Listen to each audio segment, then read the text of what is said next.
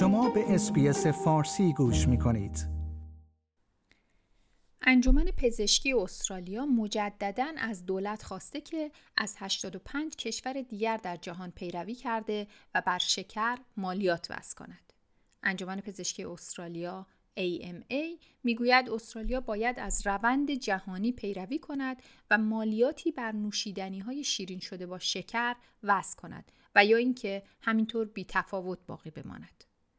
گروه لابی پزشکان گزارش جدیدی منتشر کرده که نشان می دهد چهل کشور دیگر از ماه جوان 2021 مالیات بر قند وضع کرده و مجموع کشورها را به رقم 85 رساندند. دنیل مکمولن معاون AMA روز جمعه گفت که استرالیایی ها سالانه به اندازه 960 استخر شنای المپیک نوشیدنی های شیرین می نوشند و دولت باید به مردم کمک کند تا این اعتیاد به شکر را ترک کنند و به جای آن آب بنوشند. دکتر مکمولن گفت که دولت فدرال می تواند برای هر 100 گرم شکری که تولید کنندگان به نوشیدنی ها اضافه می کنند چهل سنت مالیات اعمال کند. او گفت این تنها به معنای افزایش 16 درصدی قیمت یک قوطی نوشابه گازدار معمولی است اما در عوض شما یک نتیجه عالی سلامتی به دست خواهید آورد. این انجمن تخمین می‌زند که این مالیات در طی 25 سال منجر به کاهش 16 هزار مورد دیابت نوع دو، 1100 مورد سکته و 4400 مورد بیماری قلبی می شود.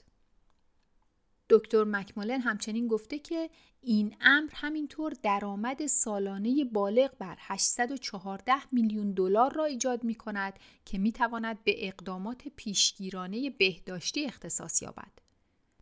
جای تعجب نیست که 85 دولت در سراسر جهان از این طریق مالیات بر نوشیدنی های شیرین و سایر محصولات را انتخاب می کنند زیرا شواهد نشان می دهد که این روش در کاهش مصرف این محصولات و افزایش درآمد مؤثر است. پس چرا در استرالیا این اتفاق نیفتاده؟ بر اساس این گزارش انجمن AMA نوشیدنی های شیرین باعث فرسایش و خرابی دندان ها نیز می شوند. از هر ده کودک استرالیایی چهار کودک دارای پوسیدگی در دندان های شیری خود هستند. پوسیدگی زمانی ایجاد می شود که باکتری های دهان قندها را متابولیزه کرده و اسید تولید می کنند که این کار مینا و آج دندان را از بین می برد. آیا می خواهید به مطالب بیشتری مانند این گزارش گوش کنید؟